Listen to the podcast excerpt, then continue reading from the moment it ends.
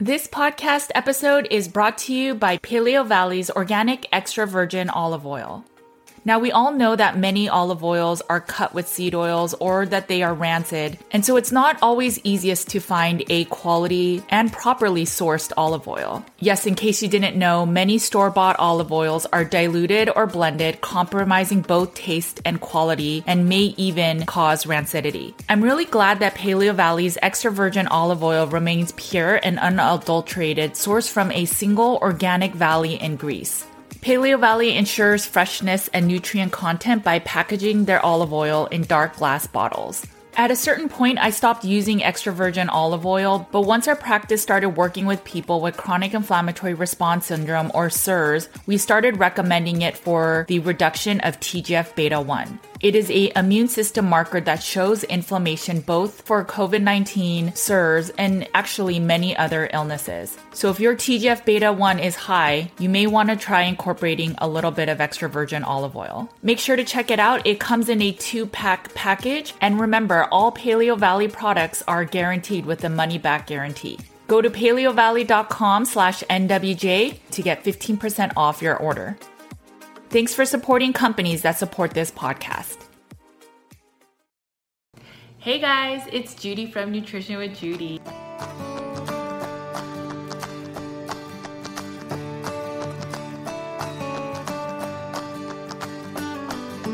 to subscribe and hit the bell. It's the sugars that make us fat. It is not fat.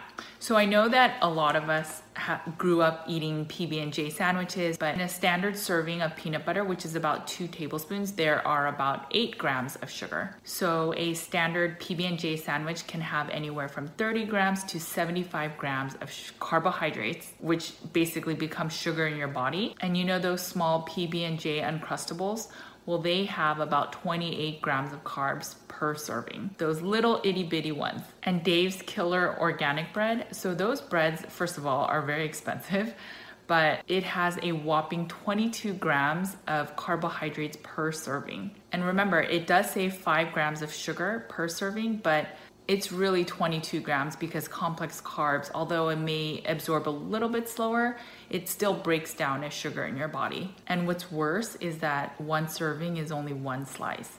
So if you put two slices on your kids or your PB&J sandwich or any sandwich, that is 44 grams of carbs just from the bread. And then on top of that, these breads have so many nuts and seeds that's so many anti-nutrients and then you have the wheat, you have the grains, you have the nuts. Yet this bread is one of the more expensive breads in the markets. So, what's the big deal about carbs, right? So, I know some of you are like, who cares? I mean, why can't kids have carbs? Why can't kids have sugar? They're young, they'll burn it off. But let me kind of break it down for you. The human body contains about five liters of blood at any given time. The body's blood sugar range is carefully controlled around, on average, 80 milligrams per deciliter of blood. So, mathematically, it works out to four grams of sugar, four grams of sugar in your blood at any given time, which is less than one teaspoon, one teaspoon of sugar in your blood. Someone that is pre diabetic, which is about 100 milligrams over deciliters, has an amount of one teaspoon in their blood at any given time. For someone that is diabetic, they have about one and a quarter teaspoons of sugar, which is about 126 milligrams over deciliters. So again, it is just one quarter teaspoon changes you from being pre-diabetic to being diabetic. This tells us that the amount of sugar in our blood is very tightly regulated. Again, just going from pre-diabetic to diabetic is just a quarter teaspoon of sugar. It's basically like a pinch of sugar. So if you're wondering how I did that, if you think about how 80 milligrams per deciliter is about the standard range for blood sugar, then one milligram is equal to 0.0002 teaspoons. And if you're pre-diabetic, then your blood sugars give or take 100 milligrams over deciliters. So then that would be 100 times 0.0002 teaspoons, which then equals 0.02 teaspoons. And apply it by 10. So then it would be 0.02 teaspoons times 10 deciliters, which then get you 0.2 teaspoons over liters. And since there are 10 deciliters in one liter, it is 0.2 teaspoons of sugar and one liter of blood. And since we have five liters of blood in our body at any given time, if you multiply the 0.2 teaspoons times five, you come up with one teaspoon of sugar in your blood at any given time. I just had to do that because I don't want you guys to think, who cares? PB&J is healthy. PB&J, they'll burn it off. So now if we can all agree that our body only has about four grams of sugar at any given time, so less than a teaspoon at any given time in our blood. And then if you think about how a PB&J, an average PB&J sandwich has about 60 grams of carbs or sugar, then that is 15 times the amount of sugar that you are putting in your blood that your body can handle. And then what do we normally eat with PB&J? We'll normally eat chips or fruit juice, or especially our kids. So we are just loading them up with all these sugars. It is a lot. Now that doesn't mean that we can only consume four grams at any given time. I'm just saying that in our body, in our blood, our sugar is regulated to about four grams of sugar at any given time in our blood. Our bodies can manage when we consume more sugar and carby foods it will produce the insulin to then remove the sugars. But when we constantly feed our bodies with excess sugar and excess glucose and excess fructose, then we are creating this constant emergency state in our body, and that's when things start breaking down. Imagine what your child's body is going through when you feed them 60 plus grams of carbs at any given time. In fact, this puts anyone's body into an emergency state. So, our body obviously prioritizes mechanisms and functions that will keep our bodies alive. And so, when we have too much sugar in the blood, our body will use all the B vitamins, all nutrients to basically make sure that we are producing enough insulin hormone and other factors to lower the blood sugar in our bodies. As a side note, it's no wonder why we get so many seasonal allergies now. Our gut is being torn apart by these processed foods. And then on top of that, our bodies are so focused on shoveling away the sugar. It's no wonder that when we go outside and there's toxins from plants and the air, our bodies just can't handle it. It's our bodies have to just handle what will allow us to survive the next minute, the next day.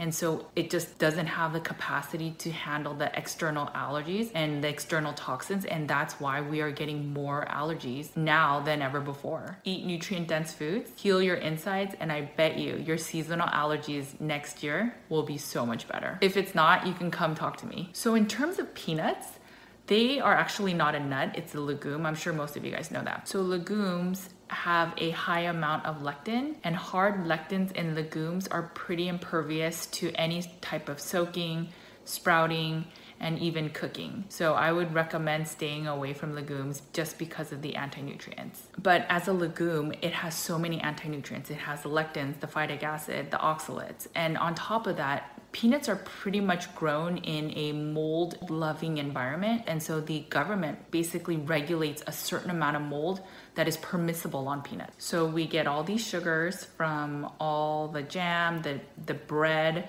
and then we have all these anti-nutrients from the nuts and the seeds and then from the legumes from the peanut butter. So not only will they not be able to absorb any of the nutrients and minerals because of the anti-nutrients then on top of that their body is going to go through the sugar roller coaster because of all the carbs and sugar that they are consuming. All right. So please please stop the PB&J. It is not a health food for our kids. It's actually pretty harmful. I mean, if you think about it, if we break down all the nutrients, PB&J may be one of the worst foods you can give your kids. I know that sounds kind of crazy, but hear me out. It has inflammatory seed oils normally in the PB&J or in the peanut butter, and then peanuts again are legumes that have all those anti-nutrients. It has a crap ton of sugar. It has grains, and a lot of times the sugar in the jam is high fructose corn syrup, and then there's a lot of fructose, even if it's pure real strawberries. Fructose is another form of sugar that can only be absorbed by the liver, and fructose is primarily in high fructose corn syrup, in fructose, and basically all processed snacks and foods. I can't really get into it here, but I recommend if you're interested that you download the nutrient dense ebook. The link will be in my notes but basically, while glucose can be absorbed by your whole body, fructose can only be absorbed by your liver. And so, when you're eating a lot of processed foods and snacks and sugar and high fructose corn syrup, then when you eat fruit on top of that, it is just inundating your liver with way too much sugar. And that is why so many of our kids, on top of all of that, are drinking juice. They are getting non alcoholic fatty liver disease. All right, guys, I hope that this was helpful for you guys. Remember, please, let's stop the peanut butter. And while we're on the topic of what to stop, let's also stop the oatmeal. Um, a standard serving of oatmeal has about 30 grams of carbs. So imagine the sugar roller coaster that we set our kids on if we feed oatmeal or even ourselves on when we feed ourselves oatmeal in the morning. Let's stop the emergency state of sugar roller coasters. Let's lessen the snacking and so that the digestive process can have moments of rest so that organs can then instead focus on proper growth and using nutrients for other beneficial ways than just solving the emergency state of too much sugar. All right, guys, thanks for watching. Please make sure to subscribe. Please make sure to hit the bell and please make sure to like this video so that I can produce more content for you guys. All right, have a good one.